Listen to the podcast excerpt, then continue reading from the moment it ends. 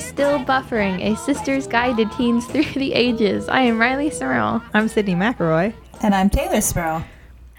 I, I, Rileigh is doing this weird thing where in between everything she says, she's looking away. Because because you, you remind me of that SNL sketch where they're singing that Christmas song, and I think it's Chris Kattan keeps looking back and forth while he's holding the keyboard to the beat of the music. there, there's never been a cat in here while we've been recording before, and all of a sudden I just turned around because I thought I heard something, and CJ's just chilling on the floor looking at us. Yeah, Rileigh's like rhythmically turning around though. It's like exactly every other second she's like, hmm, hmm, hmm, Because checking she's- out what's going on she's next. sitting like a- very distracting. She's sitting like a person, and it's so funny. What? she does that. Okay.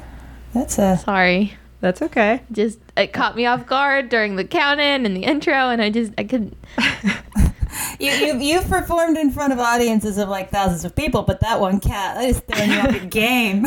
She's a large cat. She is. She's a large cat, and she's sitting like a person, just looking at me. She does that. She does that. Uh, did you girls have a good weekend? I'm pretty tired. is it the weekend? Yeah, it's the weekend. Okay. It all runs together. Weekends are work for me, but you know. Well, we took Charlie to uh, like a sciency kind of museum yesterday. hmm Well, it was supposed to be. A sciency kind of museum? Well, it's supposed to. It's in. It's in Charleston, West Virginia, which is not far from where we live, and it's uh, like my impression was that it would be like a COSI kind of experience, but maybe sl- smaller. Yeah, it's Um, not really. It's not. There is a now we missed it. It's not open yet. There's going to be this really great thing with the human body called like your gross body that they're going to do like next week, but we so like we could look through like windows at all the exhibits that weren't open yet. Charlie did you? was, Did she not Charlie was enjoy? so sad. Did she not enjoy the game show, like the, like the the squares type game show with the body parts in it? That's not open. What? The only thing that was open is they have like a little city where like you can go try out different jobs. So you go around and there's like a little restaurant and a little grocery store and a little like mechanic shop and a doctor's office and a vet have loved that. and like a power store plant one. and you can like have a job in them and they're all kid sized or you can or there's even a theater where you can go in and like put on a show. It she did love that. She worked all the jobs. Uh huh. There used to be when I went there when I was little, they had a whole human body thing, and there was a game show you could go in and watch between all the body parts, and you could pull out the size of your long intestine and your small intestine, and like hold it. I think they had all that locked away as part of the gross thing they were gonna I see. roll out. On They have like a life-sized operation game Well, that's cool. that we could see through the glass, but we couldn't get to because it wasn't open. She was so sad. She was like had her little face pressed up against it, was looking. She went, "I want to see that." it was very sad. And then we took her out to dinner, and her booth had a mirror right next to her seat, Uh huh. and she performed all of Broadway Baby to herself in the mirror. Cool. Because she's a cool baby. Yeah. It, it entertained her the entire dinner that she could look at herself and talk to herself and sing songs to herself. She does like looking at herself. Yeah. I, I made an adorable video of her singing to herself. Made a video of it. I made a video. You gonna, I you got gonna I, upload it? I you lugged out my, my giant VHS recorder,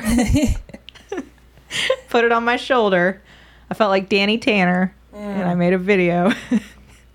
You gonna upload that to the YouTubes and make her an internet celebrity? She's already headed towards internet celebrity status.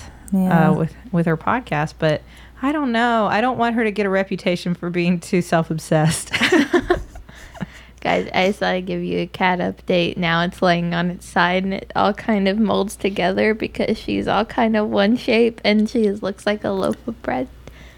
I, You know, I don't. I think we should have reviewed cat updates ahead of time before deciding to include them. 'cause I would have voted no. Look at her. poor CJ. She, I, can I just say in my defense, I have tried to put my cat on a diet. I am aware that it is not healthy for her to be this size, and I have tried to get like diet cat food and like put the bowls different places, and then we even got her a cat. Like we got our cat a cat, a little cat. I'm just gonna take because a they picture encourage of you this like an really older cat will be more active if they have a younger cat to play with none of that has helped i'm trying i limit her portions She's just a big girl. Okay. Anyways, big I, girl. I, I mean, give I all love a her cat just the same, but I don't want you to think I don't. I'm like I am concerned with my cat's well-being. I said I give you all a cat update. Okay. You're welcome. Well, this has been CJ's Corner. That's a pretty good name for a show. CJ's corner. She's named for the press secretary from The West Wing. Hmm. So there's that fact. Anyway, uh, so yeah, maybe I'll upload it like a video to the internet, and then everyone on the internet can enjoy that video because you kids these days love videos, don't you, Rileigh? Yeah, we do, Sid. Just like we love segues About videos. about videos. Hey, are we talking about videos? Is that what that means? hey, I think we should talk about videos. Yeah, that's What a great idea. Wow, wow, what a natural transition there from cat talk to videos. Now, cat All right. videos are very popular. Cat videos are very. pu- That's fair. That's also a good segue. Yes. People on the internet love cats. yes, That is true. Yeah. I gave you a good segue. Didn't even have to work for it. That's what uh, one time Charlie looked over my shoulder when I was looking at Facebook on my phone and she said, What's this? And I said, Well, it's like this place on the internet that's full of pictures of cats and dogs and people's babies. You would love this, actually. you can't read any of the words, so you would absolutely love Facebook Yeah. because if you just look at the pictures, here's a cat, here's a baby, here's a cat and a baby. Seems like her kind of place. yeah, just don't read any of the words and you'll be very Yeah. happy. Yeah. Uh, but I feel like now you just can't open an internet without running into a YouTube. An internet? you, an old YouTuber doing their tubes. What do you think YouTubers do on their tubes, Sydnee? I don't know. I from what I can tell, they mainly dress up as Disney princesses. Well, you do have a two-year-old that's watching all of your YouTube. Okay. that's that's what. And they review candy Uh huh. and they open toys. That's the big thing they do. Yeah. They open toys and v- make videos of it. Yeah, those are becoming overwhelmingly popular on the YouTube. I will Yeah. say. Sometimes they like eat weird stuff, Yeah. and sometimes they like do weird stuff. Also, they make lots of meals that are tasty according to the to the name on them. Oh yeah. I cannot verify that they Do are. you mean like the like the twenty-second little videos? Yeah. I don't know if there's a YouTubes. No, I guess they're not YouTubes, but the, I mean they're they're on videos. YouTubes. They are videos. Yeah, you can probably Internet find them on. YouTube. Uh, maybe. I, I'm really mystified, and m- maybe Rileigh, as a, as a modern teen, you can you can explain the appeal of these. Uh, the the haul videos where it's Uh-huh. just like I went to a Forever 21 and bought ten things, and I'm going to show them all to you. Like if my friend did that to me in person, someone who I knew and who I cared about, I would be like, "Well, no, I don't care. That's great." Why? And these people have millions of views, and it's just like, look at this beige button up. It's like, why does this? Why do you care? That's a great question. I have that Uh, question about many things on the on the. internet. I mean, it's the same for me as they're like, look, I have a collection of Disney princess bath bombs. Watch me open each one. Wait, what? no, that's there. Yeah, I, I, I- I feel like I can't. I can only complain so much because I fall down these weird holes where I'm watching some girl talk about like. 15 different bath bombs and it's not like she's trying them out she's just holding them up and saying they smell good i'm like oh wow that's that's great that's quality content you, Well, you what's let me know that smells good Candles? Ooh, I don't mind if I do. now I do love candles. I will never pass up the opportunity to watch someone smelling different candles to tell me which ones I should buy. But that, okay, so uh, all right, so so are you are you watching these haul videos? to Be like, I'm gonna go get that pink uh, tank top from from Forever 21. Like, Well, that's- if it's is that like- why you're watching them? Well, if it's YouTubers that like I admire their style and like I want to dress like they do or like do my makeup like they do, I'm like I wonder how they did their hair like that or did their makeup like that or where they got those clothes. And they do videos to tell me where they got all of their makeup and hair sta- style, hair care tools and and clothes. Then maybe I will watch them so I can know how to achieve their looks. how, how do you find and let's start off since we're already ta- talking about youtube let's start off with your generation this time. Usually In we start with teylor and i telling you about the past and then you bring us into the future. Let's live in the future. Let's right now. let's live in the now and and then we can tell you about the past at the end. But how do you find a youtuber that you trust or like you That know you to follow well you know what i mean like there are as far as i can tell millions of YouTubers, right? Everyone's a YouTuber. right? I mean, like, how do you know? I, what would I do? Like, go to YouTube and search for cool style lady? Yes. Please go to YouTube. I really want to go to YouTube right now and see what comes up for cool style lady. Well, what would I? What would I? How as a teen? What would I search if I was just like first time going to YouTube? First time ever on YouTube. And And you're I not asking to- your friends. You have no no one to talk to. Well, I mean, somebody there has to be a friend who knew it first. Like there has to be the friend X, friend Okay. zero. That's what I mean. Friend zero, the original friend who found the YouTuber who was cool and told the other friends. How did that friend find that YouTuber? Uh, for me, it's like okay, I get on YouTube for mainly two reasons. One, there's a YouTuber that I watch on a regular basis, and they upload a new video, and I want to watch it. Or two, I need to look up a certain thing and want to know how to do a certain thing, or want to see about a certain thing. So I look up that certain thing. And if I don't already have YouTubers I like, then I'm on there and I'm looking for like a I don't even know, like a makeup video or a clothing video or a tag video or a challenge or something and I look that up and then there are of course millions of options but then you click on the one that either looks the most appealing or you you look has like a lot of views so obviously it's a popular person and I think it's just trial and error like yeah that person has a lot of views but they don't seem very genuine they don't seem very into it I don't like that or this person doesn't have as many views but she's really funny I'm into that But if you've got like, let's just let me. I'm going to create a scenario. okay You're looking for what the cool new teen fashions are going to be. okay Are you going to look on YouTube first of all? Mm, if I'm just if I'm just looking for What's everybody going to be wearing back to school this fall?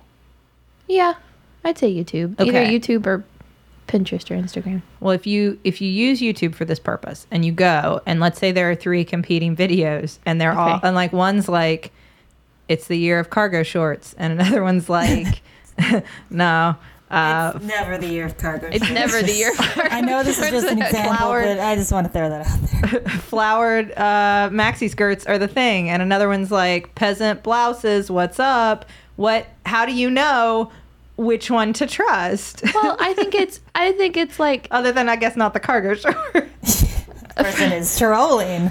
I love cargo pants not shorts but anyway moving on. for on me at least it's it's I think it's different for every person because I'd rather watch someone who has a similar style that I do telling me what not like what I should wear, but like showing me ideas on how to put outfits together is more so what I'd be looking for, not like these are the exact things you should buy, but like if you have this type of skirt and this type of shirt, then like, you know, this is a cute combination or like this is an outfit that I got from here and this is a similar style that you can recreate with these things. Mm. So it's like if someone's really into cargo shorts, then maybe they want to look at this person who's showing them like 10 different ways to wear cargo shorts and style cargo shorts. are there different ways to wear cargo shorts Maybe that's why you click on that video. You don't just have to wear cargo shorts as shorts. Try wrapping them around your neck as a festive scarf chief. Try putting them on your head as a boho turban. Cargo shorts, not just shorts. I, I feel like cargo shorts have to have their day in the sun again because like there are a lot of of back in time there are a lot of guys from like the mid 90s right now who are like what's wrong with my cargo shorts Wait, no, I think now you remember the ones that you could have cargo shorts, but they were also pants because they had a panel that would zip on The zip on off cargo at the shorts. knee. Two pairs of pants in one, equally terrible, coolest. and inevitably, like you know, like you you lose one of the panels. Like you, you don't you like a lower leg piece. and then it's a whole new look maybe you're a trendsetter That's one of the ways to wear cargo shorts that the girl describes in her video. oh you've seen the video i see I just I think that's interesting um, because my suspicion, and I don't know, I uh, because I don't know much about YouTube. I would wonder though if you were someone who sold clothes to teenagers, who made clothes or sold clothes to teenagers, that if you realized teenagers were looking to YouTube and specific popular YouTubers who had more views to tell them what to wear or tell them how to wear You sponsor them. Exactly. Yes. And you would then send hmm. them clothes. So then, is, does that happen? Yeah, but you have to state if you're doing a sponsored video that it is sponsored, And then I'm less likely to trust that these are actually their like 10 favorite clothing items if they say like this video hmm. is sponsored by I don't know, Forever 21 and they sent me all these clothes. Like I'm not going to believe those are their favorite clothes ever. But what if it's like, isn't viral marketing a thing where you can, you're not saying it's sponsored? Like, I mean, if you're if you're a YouTuber, do you and and you don't have a contract that says you're sponsored by? Well, If if Forever In- 21 sends you a shirt and says you don't have to mention that we sponsored you, just wear this shirt and talk about how you like it, and it's free, you know. And we'll keep sending In you free the, stuff uh, and never mention us, like never mention that there's a deal. I mean, like as a YouTuber, there's no law that says you can't, well, right? in when you're creating a video and I, I mean like I've never done this because I've never been sponsored by like companies on YouTube videos, but there's an option in like the YouTube terms of service where you have to click this video is sponsored by an outside company or this video includes sponsored Ah, products. So I it's not so much through the outside companies, it's YouTube that's saying you have to tell people this video is sponsored by That's really an outside company. I didn't know YouTube did that. That's But- well, that's good though. But what I mean, there's a difference though between somebody giving you money to talk about their company and here's some free stuff. Like I've I've seen videos where YouTubers get yeah they're getting free stuff from a company, but they're just giving honest reviews of it. You know? Yeah, and that's different. Like I actually will like a YouTuber more if they will say I was sent this product. Like a lot of makeup YouTubers are sent free samples of stuff or like new releases of makeup before they come out to show people about them. But I always tend to trust YouTubers more and like them more if they're like, I was sent this, but it's not one of my favorite things. Like I was given this for free, but I wouldn't recommend it and I don't use it on a regular basis because then it's like, yeah, they're being sponsored and they were sent something for free, but they're not just telling people they love it so other people will go buy it. I gotcha. But I also feel like there's probably like there's a very popular like phone game called Best Fiends that literally every YouTuber I watch has been sponsored by at some point, and I they are given I can tell some sort of like a script or outline to say, uh, where they're not really saying they love this game or they hate this game, but this is what this game is, and they have to show so much. Uh, gameplay of them playing it and talk about their personal experience. I think that's just they're paying you money so they're saying, here, we're paying you money to talk about our product, but you also have to do these things. You don't have to accept every sponsorship, Right. but, you know. That that's interesting, and that's that's good to know because my my thought was that you could very easily in a format like YouTube just talk about things you loved and not necessarily mention, you know, a sponsorship. And Mm-hmm. if you were not keyed into that possibility that maybe you would you I don't I mean I, I don't know if you're getting tricked if you like it you like it who cares Yeah. you know what I mean but I guess if YouTube makes you mention that then or click Yeah. that somewhere then that that changes things And I mean, again, I think if you're like a impressionable young girl who's like 11 or 12 and is watching this like 18 or 19 year old big girl like wearing all this makeup and trying on all these clothes, you won't care if they're sponsored or not because you want to like look like them. So you'll want like to ask your mom to get them for you anyways or like wow, these clothes were sent to this girl for free. I want those clothes. But then I feel like if you're like my age and you're like, mm, I know it was sponsored and she got that for free, but I do like that. So I'm going to spend my money on that. Hmm. Or, yeah, she's talking about how much she likes it, but I do not like it. So I'm not going to be spending my money on it.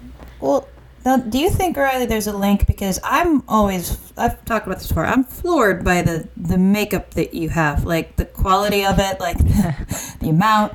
Uh, and I mean, when we were, when we were teen teenagers, we were using like Wet and Wild, like Yep. drugstore makeup, like Wet that's and just- Wild Bonne Bell and you didn't care what it was like it, you, the products weren't sold towards you like there were there were advertisement for that level of stuff and they were in like you know cosmopolitan. They were in magazines that we weren't necessarily reading. Um, like do you think that the the youtube like beauty tutorials has a direct relation to like the amount of like product that most like a younger generation of, of people are buying like nicer stuff?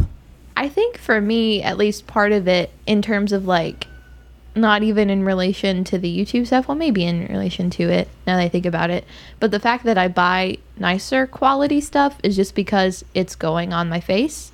And like, I have very sensitive skin, so I buy the nicer quality stuff that I know like won't like irritate my skin. Because sometimes, even if something is a drugstore brand, doesn't mean it's going to be bad. I have drugstore makeup that I use on a regular basis, and it may be like $20 less expensive. That doesn't mean it's worse. But I also have drugstore makeup that I've bought because it's cheaper and it has broken my face out because it's just lower quality. But you're aware of that. I mean, Yeah. that, that's a difference right there. I mean, I understand I'm what you're not- saying. I think I, the- I don't. I wasn't aware of that. Yeah. I mean, Yeah. it took me a while. It took me putting stuff on my face and going, "Oh, well, that was very sparkly, and sparkly is in right now." But now I have a rash. You know, before I before I stopped using something, I that I think- that level of awareness that there's a quality differential in makeup alone, I think, is is a bit of a shift. Well, I think it's like now that I think about it, I think YouTube does have something to do with it because I watch these people and they're like doing these amazing makeup looks and looking like flawless and doing all this crazy eye makeup and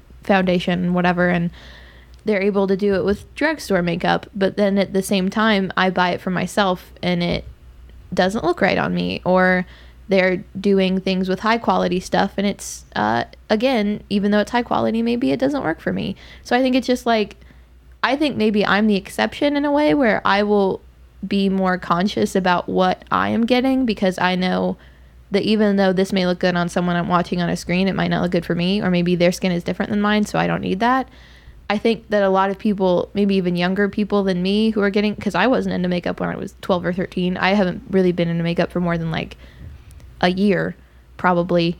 Um, but I think probably people who are younger than me are looking at these girls and like watching all of their expensive makeup they're buying and like, I'm going to buy exactly what they have. I don't care if it's right for me. I don't care if it's bad quality or too expensive. They just want to do what they're doing. Is there is there a different tier of videos where like I want to look good on a teen budget? Yeah, there are definitely like every makeup YouTuber I've watched has at least a handful of videos where they're like, look at this affordable drugstore makeup look I did using all products from like CVS. Okay. And there was even one video I watched that was really interesting that was like, I recreated the same exact look for $50 on this side of my face, and on this side of my face, I did the same exact thing for $200. And it's just like they're showing you, like, you can look good using both, but there is a difference. See, because I, I mean, like when I think about, I mean, I've never watched any fashion or makeup tutorials ever on. I was gonna say on YouTube, ever in my life On on anything. anything, um, ever. Uh, but I once did look up on YouTube how to cut your own hair, Okay.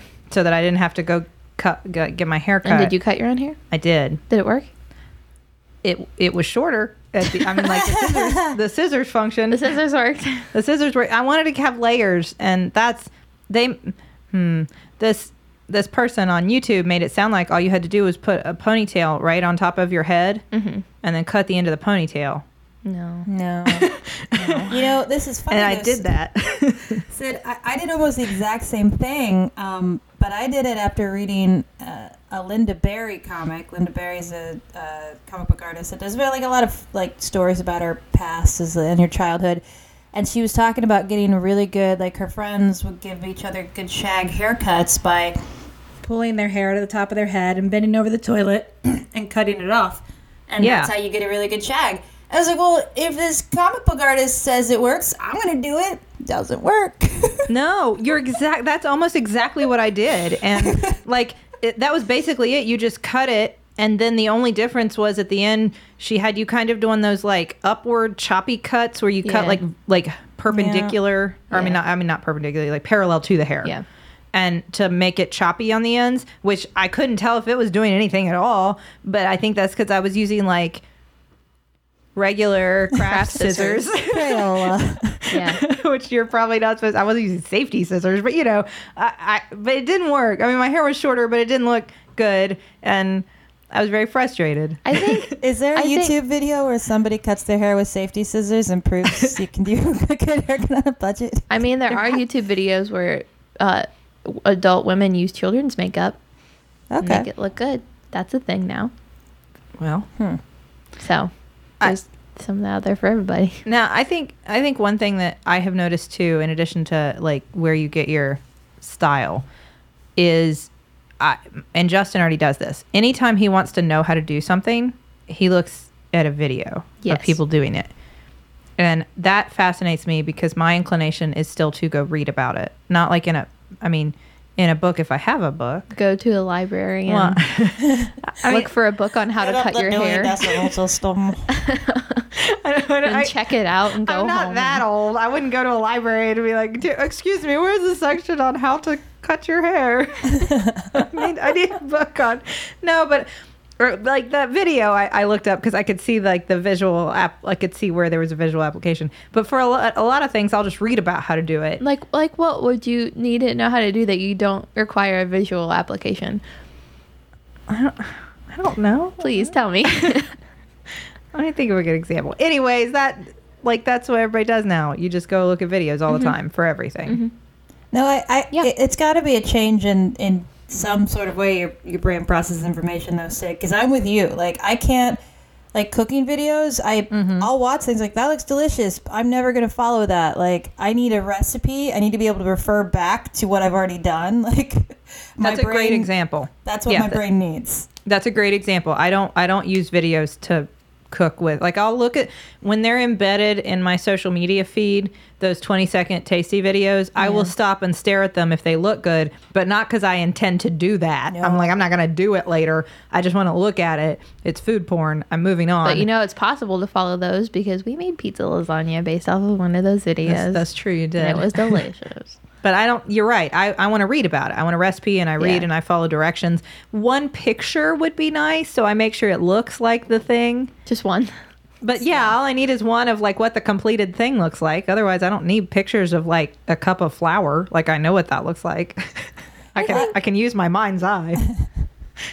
I think maybe the difference is in like different types of learners, and maybe it's just the this my generation has become all visual learners because I know there are some people that need to try something first, to like watch someone do it and do it for themselves before they can do it, and some people are they can read something know how to do it, and some people just need to watch something or listen to something, and I personally have to watch someone do something before I can know how to do it, like not cut your own hair is not a great example but like like if i was like trying to achieve a certain makeup look i couldn't read about it and like Well, sure, but that Right. that's a very visual or thing too. even like a recipe like it's hard for me to just read step by step without looking at like this is what it looks like on this step and i would need to watch someone doing the whole thing i think that's just different types of learners i think maybe just my generation being exposed to videos our entire life and growing up in a world where everything can be looked up on the internet we're just become Well, that- visual learners I- well, and that's the same with like learning information, though. Like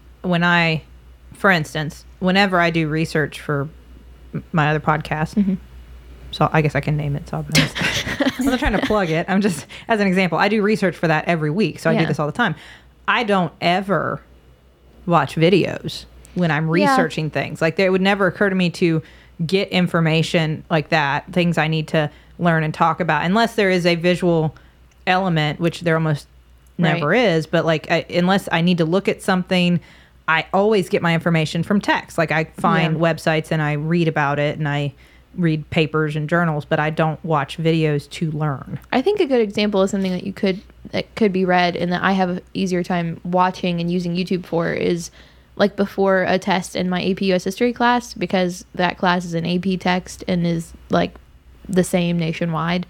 Um, it's before like a test on a certain period or chapter. It's easy for me to go to YouTube and look up like a push period seven review. And there's like a 10 minute video that's like, here's what happened in all of period seven and all the important events and people and dates. And it's me watching a video of someone going through Wow. a timeline. And for me, it's easier for me to sit down and watch a 10 minute video before my test and know all the important stuff than being given for say like the textbook and being given all of these pages of text because then it's someone highlighting the important events or even like if that was written down exactly what that person is saying. For me just the visual element of it is easier. I think it's easier to pull from a video that's entertaining and grabs your attention than just being given like a sheet of text and saying like study for your test this way. Uh, wow, that's so that's so strange to me because I even found like I'll occasionally listen to audiobooks when I'm like drawing or, or painting or something when I'm doing something that I'm kind of need a distraction by and I find that I can't retain even in that format like even in like listening like it can be entertaining but if I really want to retain something I need to physically read it mm-hmm. like Yeah. that's and I, I don't know what that means difference wise but the idea of watching something on youtube to retain information i just don't think that i don't think mm-hmm. my brain saves information as well as it does from text Yeah, I, I know what you're saying, and I wonder. I wonder. It, it's like a chicken or the egg thing. Is it? Is that the way? Is that visual way that you're learning the way that most people really learn better, and so that's why it's taking over? Is because there are more visual learners than auditory learners or kinetic learners or you know people who learn other ways, or are you being conditioned to learn visually because so much more now is visually presented you know think- because you have the option Yeah, I think it's a shift that's kind of apparent because even my teachers will use videos in class like the John and Hank Green crash course videos that are like 10 minute long videos on a certain period in history mm-hmm. or a science science concept or something. Well, They'll use those in class and show those to us as kind of a review of everything we've learned. Mm-hmm. And I I think it's just that's how my generation learns. I don't know if we're if it's that we're being conditioned. I think it's more so that when you all were growing up like in elementary school and middle school, like you didn't have videos and stuff like that. Even high school, you didn't have videos that showed you things like that. You didn't Not like have that, no. technology as a way to learn things. And I didn't as much in elementary school, but really in middle school and high school when you're learning tough concepts and like trying to learn important events in history and things about science and math teachers used have always used videos and have always used websites and have always used the internet as a way to teach us. I think it's just because we've grown up around it so much and I mean the internet has been around since I have been alive. Like the entire time I've been alive, it has been around. And I think it's just we've grown up through it. We weren't introduced to it halfway through our life because I think it's harder to show someone something when they haven't been used to it their entire life than using something someone has grown up around. i mean we used to, them have like educational videos we watch sometimes Yeah. like there was a movie about um like tesla that was really good But that was like i mean that was like the exception for you all though. Like the exception was Yeah. day where you all spent a spent a class period watching a movie about Tesla. and the but and yes it was the exception and those also were the days where m- most people fell asleep Yeah. yeah. because it was dark and Well, that, that that always signaled to me like the teacher doesn't really want to like the, the, the teacher is having an off day, so we're gonna have an off day. I remember in- exactly I had a microbiology class where we watched Outbreak three times. yeah when the movie comes on that's when it's like we're not teaching you right now no, we i need a break and you guys just you've had enough for the for the semester so just like turn your brains off like there the, a video meant learning is done Yeah. right. Well, and, it never meant we're gonna augment your learning and this is just abstractly like to me. Uh, this thing that this this way of learning that Sydnee and I are talking about, it makes sense to my brain, and and that's no judgment on any other way of learning. But like when I'm watching a video, there's so other Im- much information there that's not just the content that I need to be learning. There's a visual aspect that doesn't have anything to do necessarily, like if somebody's talking. There's like there's just more information coming at you, mm-hmm. and when you're reading something, it's kind of distilled into the the stuff you need to retain. So I guess Yeah. that's why it makes sense to me. But then again, that's that's the way we always learn. So you're right. It, that's just the way we're programmed, probably. I think I think it's more adapting what we do outside of school and what we find our interests in and what we use as entertainment into education.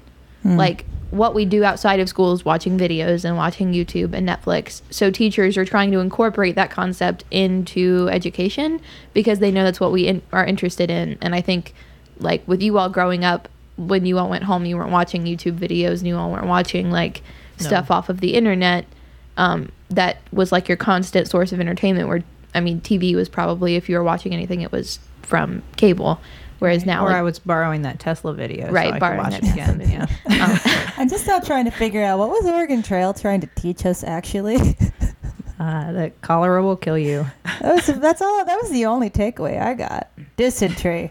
Watch out for it. I can see places where, like, w- one useful, I know, like in medical education, uh, procedures that you learn, especially like as a family doctor, minor in office procedures that we might do on a patient.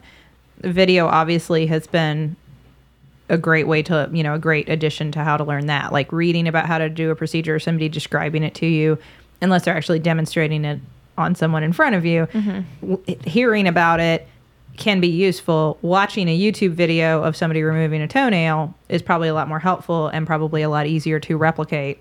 So I mean, I, I can see ways where it has added to our education. We still, obviously, we don't just tell people to watch Yeah. YouTube videos and do it. I think we, we teach you about the toe first before Right. we tell you how to take a toenail off.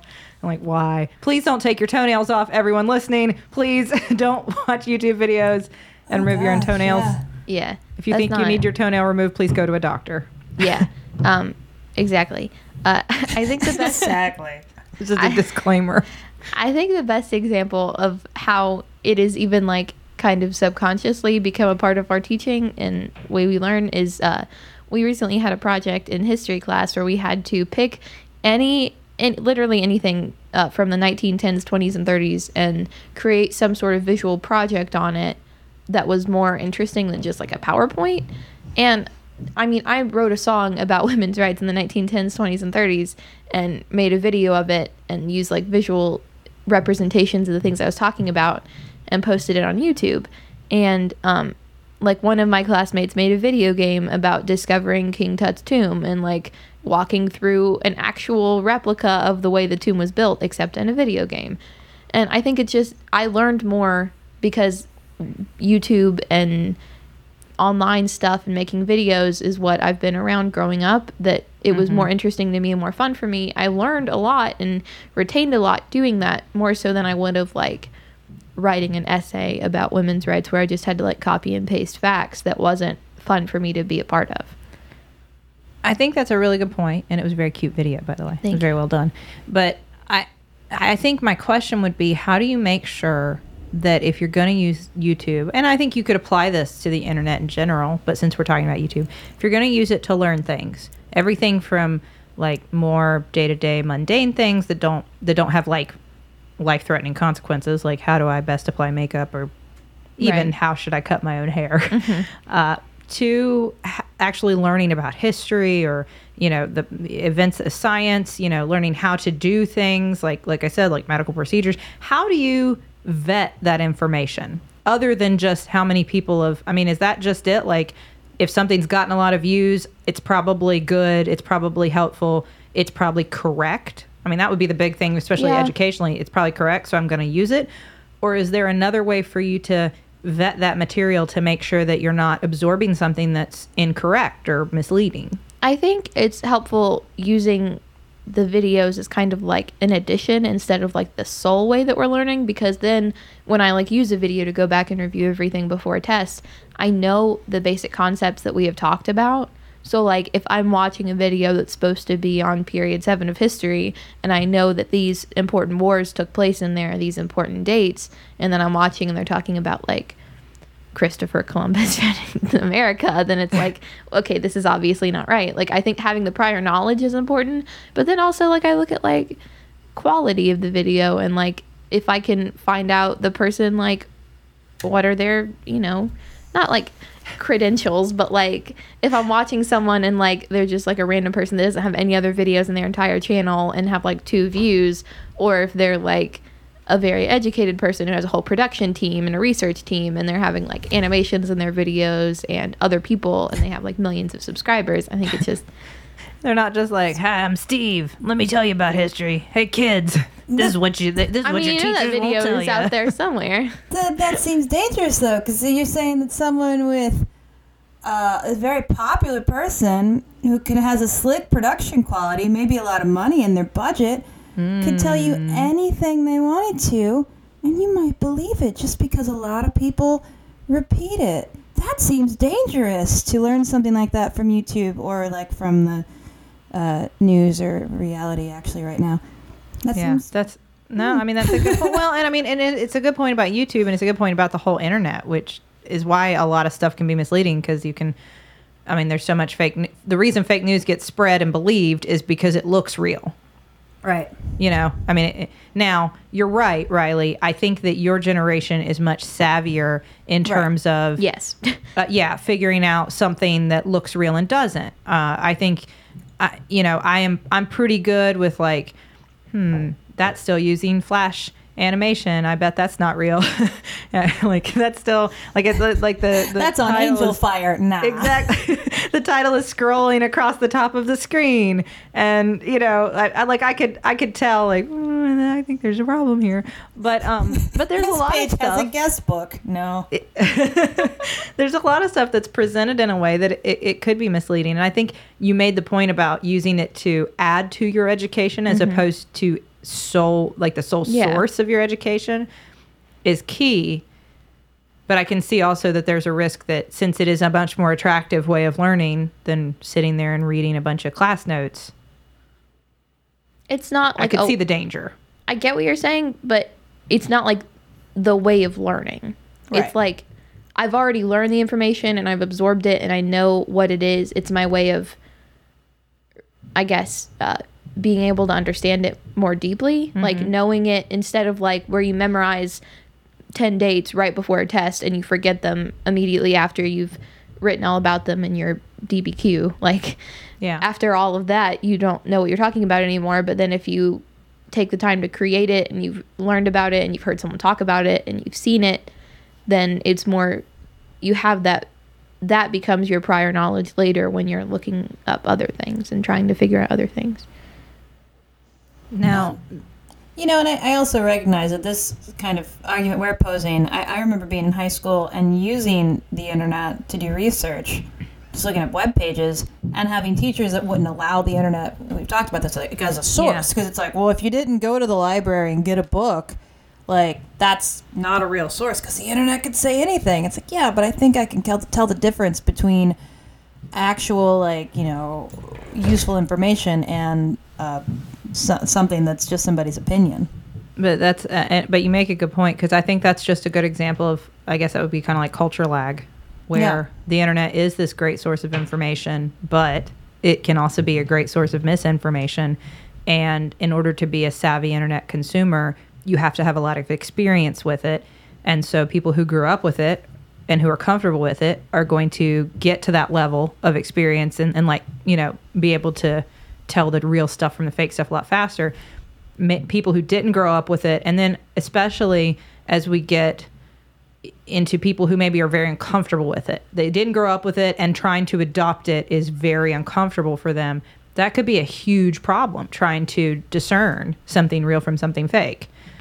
Um that Well- you know hopefully over time like like things you mentioned like youtubers having to say they're sponsored things like that help Yeah. you know it'd be nice if fake news was always labeled fake news Just say Well, you that- are fake news. That is a direct reversal, kind of like in you know in the past you would you sought out the information, you had to find it, and and now it's like you it's all there. You have to mm-hmm. filter it out. It's you went from like maybe not enough to way way way too much. Like the whole process of of, of learning is sort of turned on its head in that sense. That's very true. Now, you mentioned um, that you follow certain YouTubers. So, briefly, like, you can subscribe, but you have to be a member of YouTube. You know, like how on Twitter, before you follow someone, you have to have an account? okay. You have to have a YouTube account before you can subscribe Okay. to someone, or else it's just like every time you log in, you're a different person. That's why I see. I haven't liked your videos, even though I have actually in real life liked them. But that doesn't count for me. Sydnee. because I, ca- I can't because then they ask me to log in and I don't Thanks, know what that, means means. something. I mean, I do like them. Like I will give you a thumbs up in real life right now. There it That is. doesn't Ding. go thank towards her numbers, Sydnee. that doesn't count my views. I'm sorry. My overall I have sub count. I have viewed them and I have shared them with people in the sense that I've handed my phone to people and said, "Look at this." That's not how you share things either. I know how. Yeah, I know you know how to use Facebook. I know how to use Facebook. That's sharing things. Okay, but I can't share those things because they. Well, no, I guess I can do the You link can. thing. You can. I need an account on YouTube. Is what I'm saying. And it takes like 30 seconds. It's like, hey, what's your email and your password? There you go. Do you get like ding updates like your favorite YouTuber has a new video? Um, you have to you have to turn on their notifications, so like you can subscribe to them. Oh. But also, if you turn on the notification, it sends you a notification every time they upload a new video. Okay. In Oh, case how- I'm wondering, there's a little bell notification symbol next to the subscribe button. Just you all can go click that. Say update me, notify me when this person posts new videos. Just And just do that. Rileigh Okay. For Just- Rileigh. for Rileigh. Okay. Uh huh. But how do people get? I mean, we've talked about getting sponsorships, and I, I that makes sense. But uh, does YouTube pay people like Yeah. people that get Yeah. popular Money. enough? Uh, okay, so you have to set up. I actually just went through this. I've made three dollars off of YouTube. Um, Wow. yeah, uh, but you have to set up what's called an AdSense account, and it basically makes it so YouTube can put like you know when you're watching a video and like either an ad comes on before you watch the video, or a little banner pops up at the bottom or like on the side. Those are ads that every time someone clicks on one, it pays a YouTuber money. Charlie gets mad because when I click on a video for her to watch and the ad comes up first, she goes, ad. Yeah, that's like that's like a YouTuber getting money. So like once you have an AdSense account, you put in like you know you want you can put on these types of mm-hmm. ads. Like maybe you don't want the skippable ads at the beginning, but you can put on like little ads over my videos. Then you they verify your AdSense account, and then after that, it's just every time you get a certain number of clicks on your video, and then a certain number of like they're aware so many people are seeing this ad because mm-hmm. of how many views you're getting, then you get paid money. So that's how those candy review kids are so rich. Yes. And that's how like, you know, the most subscribed to YouTuber on YouTube ever history is making like seven or eight million dollars a year. That's wild to me because, and I think what's so bizarre is that I've seen, I mentioned the candy reviews, but really like millions of views. Some Yeah. of these things that Charlie and, and Justin will Yeah. watch together. Those toy opening videos get tens of millions That- of views. That's what I was going to ask about next. You don't even see people in a lot of those. They're just nicely manicured hands Mm-hmm. and a voice, and they're opening things. And it's really like I I, talked about the bath That's bombs. creepy. I have seen a video. I have. I am one of the views. Of, it was a Dora the Explorer set of like bath gels in different colors that you could like paint with on the walls, but then they're water based. Mm-hmm. So like then they, you know they go away from bathroom wall, not like on your bathroom walls. Yeah. You know, not like your wall Your regular walls. Anyway, and it was just her like opening the set and showing the character that was on each tube, and then squeezing it out on the table so you could see the color of it. And then I think she may have given like a troll a bath i- at the end. Mm-hmm. I don't know where that comes in. The okay, the fictions get all intertwined in these videos. I don't I don't know why sometimes the trolls hang out with the PJ Masks characters. I don't know where that comes in. Or why Spider Man and the princesses are always together and Batman bring pizza. And Batman always brings pizza. I don't understand why these fictions exist. I just know that they are very popular with my child. Well, Uh, I think I think like on a like a like a I don't want to say deeper sense, but finding the actual Is there- meaning of why these people are becoming more popular and why like actual people on YouTube are becoming less popular is because whereas my generation uh has become used to these videos watching them as high schoolers and teenagers and adults like that's where we find entertainment i think even uh, my older parts of my generation who are now having kids are using that for their babies and showing it to their children. So, like where I wasn't watching YouTube videos when I was Charlie's age, now because they're so prevalent, now that she is her age, now that she is around, uh, that's what her entertainment is. And that's where she finds entertainment. And it's harder to get kids to decipher between what is actual quality entertainment and what is what is Batman bringing pizza to a princess party. Um, but I also know that like once Charlie starts watching something she's really into, she doesn't stop watching it until it's over. So like you put out a 15 minute video, two year olds are gonna sit there and watch the whole 15 minute video, even if it's just like someone playing with Dora bath gels. Hmm. And that's where those people get all their money from, Mm-hmm. where they get all their views from. Well, and and just to comment on the weird Batman princess thing, if, if YouTube is the evolution of what the internet was when when, when we were growing up, anybody that ever spent time on on fan fiction sites. they're they're just acting it out now yeah, on I think that's videos. just anything that you've ever wanted to see. You used to just, you know, write it in a text document and post it. And you make a YouTube video. Now you make a YouTube of it. You're just going back to your Angelfire and taking all that and transcribing it into a video. know, like, what if Batman fought Princess Jasmine? Let's find out. Um, uh, you know what's it's scary for me though because Charlie now acts out like just like she'll like want to be Moana and dance around the house in her Moana costume and, and sing all the songs and act out all the yes and act out all the scenes and stuff. She will want to act out YouTube videos And so, like, she was standing there and she was trying to make me act out something with her where she was spinning a wheel. And I was like, what are we, what is this game we're playing? And there are all these videos on YouTube of people like spinning a wheel and they have different cartoon characters, usually themed around the wheel. And then they have pictures of them on these holes and they punch the hole and pull out a toy from each one. And that's the whole thing. And they just pull out a toy, except one of the holes has slime in it. And then you punch and you're like, ah, slime. but that's it. Sounds And like a Nickelodeon show. so, it, but it's toy opening. Like all it is is just a vehicle to open all these different yeah. toys. And that's the whole video. And we stood we stood there and played that game yesterday. Like Charlie and I played the game, which was her spinning the wheel and me pretending to punch holes and pull toys out of them. And she told me what the toys were.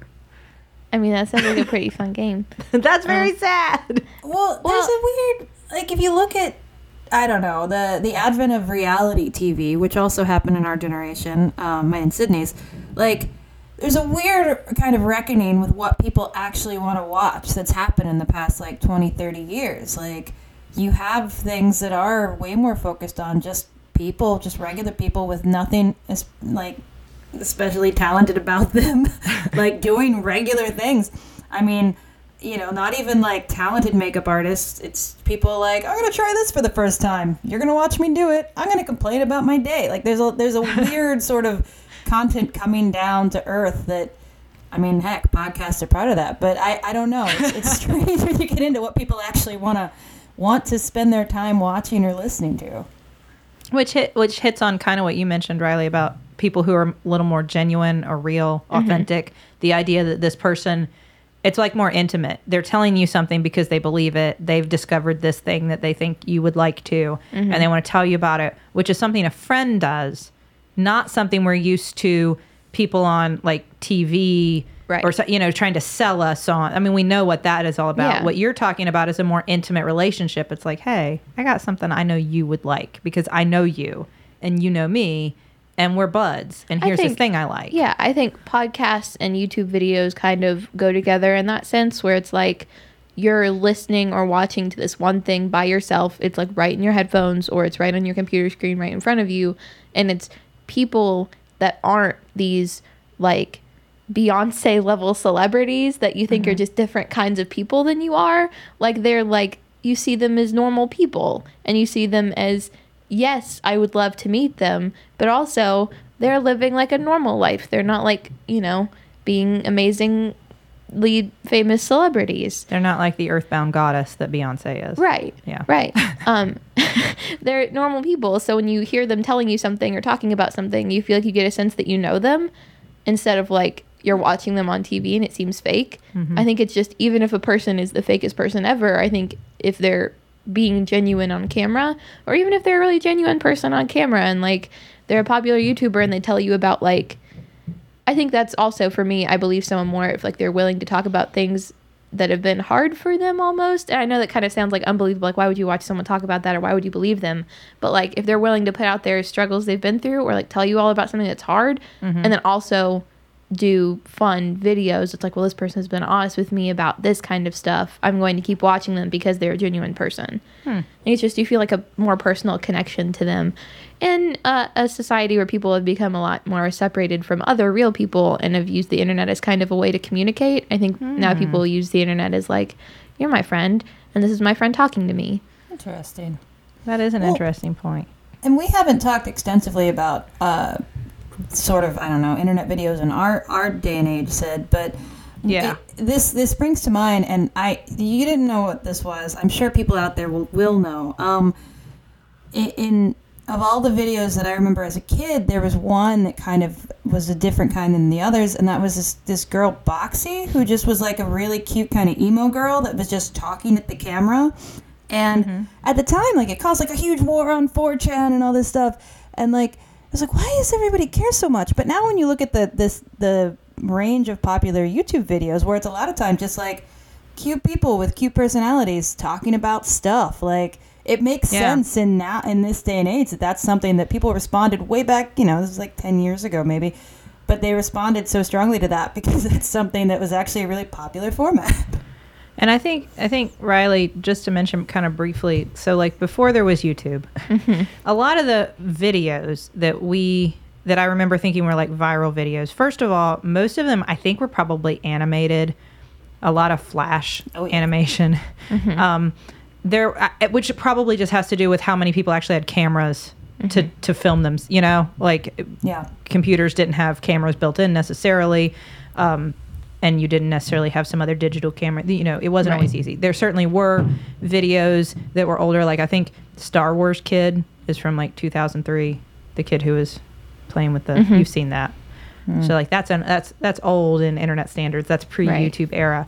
But when i think of like old school videos one of the first ones that i remember somebody showing me was it like an old old south park video of Santa fighting Jesus, which was like this thing that everybody wanted to find and watch because like you heard about it, but you, I didn't know where it was. I wouldn't have even known how to look for it on the internet. This was be this was like I was just figuring out how to use AOL Instant Messenger. So so this was a big deal. And like I remember Justin was we were talking about this at old videos and he said that he had a friend who had a copy of it on VHS and that's how he oh, saw it the first time is somehow he got it from his computer to a VHS tape and shared it with his friends, physically shared it with them on a VHS tape and made copies of it. But I remember that video like th- back then those kinds of videos someone would have to tell you about or I mean I guess you could you know I am somebody a link to it or you would have to know what website to go to to find them because they weren't in centralized locations. But stuff a lot of the time would be shared, kind of like I said with your YouTube videos now when I hold my phone up and show them to my friends, like, look how talented my sister is. Uh, I that was kind of what you would do. I remember sitting in like my dorm room or even back in high school sitting at like the family computer in the computer room with my friends all gathered around the computer like watching like I don't know that dancing baby from Ally McBeal That was or peanut butter jelly time you know, well, that's or what. uh, that old end of the world video it was flash animation and it was just this little like two minute video about how the world's gonna end that everybody loved for whatever reason. a lot of the stuff that really took up though like you, mentioned the, the peanut butter jelly time and the baby and like the badger badger badger badger snake. Like it was all just like a weird repetitive like kind of obnoxious kind of goofy animation with a weird repetitive kind of obnoxious kind of repetitive song. And we Yeah. loved it. There was a whole there was all of these websites. Uh, i started out as one that was just like you're the man now dog. And it was just a page, a single page with a bunch of Sean Connery's faces on it, and he was just saying, "You're the man now, dog," over and over again, and it would- like everybody would show it to you. That's how guys would impress you. Like, look, have you seen this? Check this out. And the Check whole this series, yeah, there were a whole series of pages like that, where it's like one stupid quote or something, and some ugly flash. Just that was it, super popular. And the, and there were so few of them that everybody was kind of watching the same thing at once, you know. So like it it for instance, Homestar Runner. Uh-huh. Everybody was into Homestar Runner and Strong Bad. That was that was the Flash era. And we were all watching them and then the next day like talking about like did you see though the latest Teen Girl Squad? Oh my gosh. And then just quoting that over and over and over again ad nauseum until a new video came out. Because mm-hmm. there weren't that many at the time that you were easily that everybody knew about. So once we mm-hmm. kind of latched on to like this is like one person who's making multiple videos that every that's cool. We're all going to watch those. Um, but there, you know, there weren't a lot of other things to to watch. Uh, one that Justin showed me when we were talking about this that I had not seen back when it was popular was um, Yatta. Yatta, yatta, yeah. It's a Japanese music video, though. It's not like a viral. Well, it went viral here. it went viral here. Yeah. Um, it was one of the the older viral videos, like back before YouTube was around to make things viral. Like one for one to spread that way took a lot more effort. Yeah. So uh, if you have not seen that video, I would highly recommend you do because it's it brought me a lot of joy. It was pretty good. Yeah, it was part of like uh, it was like a, a I guess a sketch comedy team or show where this was done. And it's a it's a funny song. It's actually about the Japanese economy and how bad it was, but how they should be happy anyway. And it's really funny, and it made me happy. It was pretty good. I think those are the major ones. Did we miss any of the old funny? Uh, I mean, I, I, and this was, I think this was less mainstream, but I, the, the old weird Flash. I'm, I'm sure there are people out there making it. I just don't keep up with it like I used to. But like, rathergood.com, which Yeah. eventually gave us the sponge monkeys that get, went into like a qui- uh, what was it? the Quizno commer- Yeah. Quiznos commercials. That's I, I used to love those things. I will say they would say They would talk about how- because it is rounded stuff. I like the Quiznos commercials of those too because they would say they've got a pepper bar. No, I I well, want to eat it. Quiznos. I, I still think that stuff holds up. I don't know. Like I, a a lot of it's like, oh man, I remember that being so funny. It's like that wasn't so funny, but I, that stuff is so bizarre and so like clunky that it's just amazing. Uh, same with like we were talking about this earlier, salad fingers, like Oh, it's just so creepy. It is creepy, just bizarre, like but. And he, he worked on that over years, but so good. Like I don't know. There's a there was a weird moment there where maybe it was because there wasn't so much content that you really got these really specific, really bizarre, like artistic visions that I'm sure are happening out there. It's just hard to find them beneath the pile of, of content available now. And there's a really good film theory video on salad fingers. It's very interesting. Really? Oh, really? It's actually a channel on, on YouTube, Film Theory and Game Theory. It's just like is super smart guy who comes up with these theories on like how far could Mario actually jump and how fast can Sonic actually run. No, I Like okay. what's what's the story behind salad fingers? I, I know we got to go, but I real quick, you said channels, and that was one of my questions. Yeah. I had questions to ask you about YouTube, and I forgot a lot of them. Channels. Yeah. What do you mean by a channel on? Do you mean like one? That's what you call like their account. their account is a channel. Yeah. Okay. So like It's like instead of like your Facebook page, it's your YouTube channel where all of your videos are. Okay, so a channel doesn't have multiple users who No. all put videos together with a theme. No. Okay. Just making sure a channel is like you have a channel. Yeah. I mean, you can call it their Rileigh like, Smirl is a YouTube channel. page, but Okay. channel just is where all your videos are. I understand. Can like a bunch of channels join together and become like a super channel? A network. Uh, there Ah. are networks on YouTube That's actually that kind of have like an overall name and then like a company almost, and then they hire people to come make videos for them and post them on a different kind of regular basis. Really? I mean, think about like you know Justin and Griffin do their Monster Factory. That's through Polygon. They're kind of a network that has a bunch of people uploading videos that have the same sort of theme That's true. Oh, I guess that's and true. basis, but that's like a company. But I mean, same thing except only based in YouTube, where it's companies with a bunch of people they hire to make videos for them. That's true. Hmm. But see, Justin understands these things, and I do not. Right. One thing I, I wanted to mention, just because in light of or talking about our generation's YouTube videos, there's a great reference for pretty much all the prominent ones, and that's Weezer's Pork and Beans video, which brought in Yeah. all of kind of that first round of YouTube stars. So that's a great reference if you want to like build back into your, your memory bank of all those stupid videos we watched, and listen Yeah. to Weezer because that was timely. Which you should always do, by the Mhm. way. Um, and we should probably put together a. A Rileigh, you should put together I'll put together a playlist Up. of all these videos you all have been talking about, and plus some extra ones you all are talking about. a playlist Yeah. of them on YouTube. It will be on her channel, right? Mm-hmm. mm-hmm. I'll share it on the Facebook group. I'll- if you want to go join the Facebook group, still buffering. Yeah. Hey, look at that segue you just did. I'm so Uh, proud of you. And also, if uh, if you run into Sydnee in public, she might show you all these on her phone. Um, That's true. I will share them with you Uh-huh. physically by saying, "Look, Look at, at my this. phone." Look at what I'm watching. might have a VHS on hand. I usually get really disappointed when I click on something and it turns out to be a video. So like, it's a good. Yours are one of the few videos I watch. Usually, I'm like, just put it in text. Just let me read it. Stop making noise. Yeah, I, I have videos, and if anyone, you know, is to watch them Where are they, Rileigh? on YouTube. This is my name, Rileigh Smirl. Okay, You can look it up you can you do want. that. That's fair. You can plug that. Thanks. All right. Well, thank you, sisters. Uh, this has been fun and educational. thank you, listeners, uh, again for tuning in. And and like I said, we'll try to put together a playlist of some of these videos, uh, especially some of the older ones. Uh, I know there are a lot of people who are like from Teylor and I's generation who probably remember these, but if not, they're they're funny and at least fun to reminisce about the pre YouTube days. Uh, thank you uh, for thank you to Maximum Fun. That's who I wanted to thank next. They're a network of podcasts, There you go. and you can find them at maximumfun.org. I think you made a super channel. they're a super channel and we are one channel. And uh, there are a lot of other great channels and you can check them out and listen to them and i would highly recommend you do. You can also go to maximumfun.org forward slash jumbotron if you would like us to send a personal message to somebody uh, on our show. We will do that for you.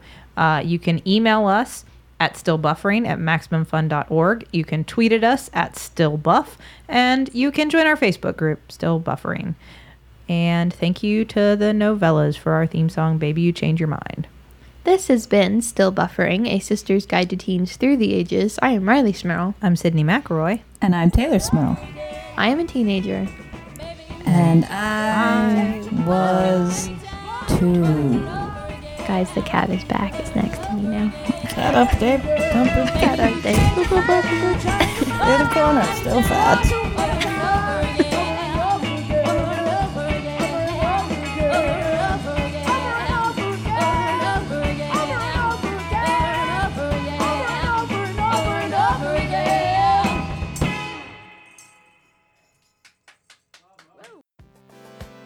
The first ever Very Very Fun Day is coming to Thalia Hall in Chicago on February 11th, with media sponsorship from WBEZ 91.5. Advance tickets are sold out, but we will have a limited number of tickets for sale at the door. So come on out for a day jam packed with five great Max Fun podcasts, four local shows, and a comic showcase. For more information, please visit MaximumFun.org slash very very fun day.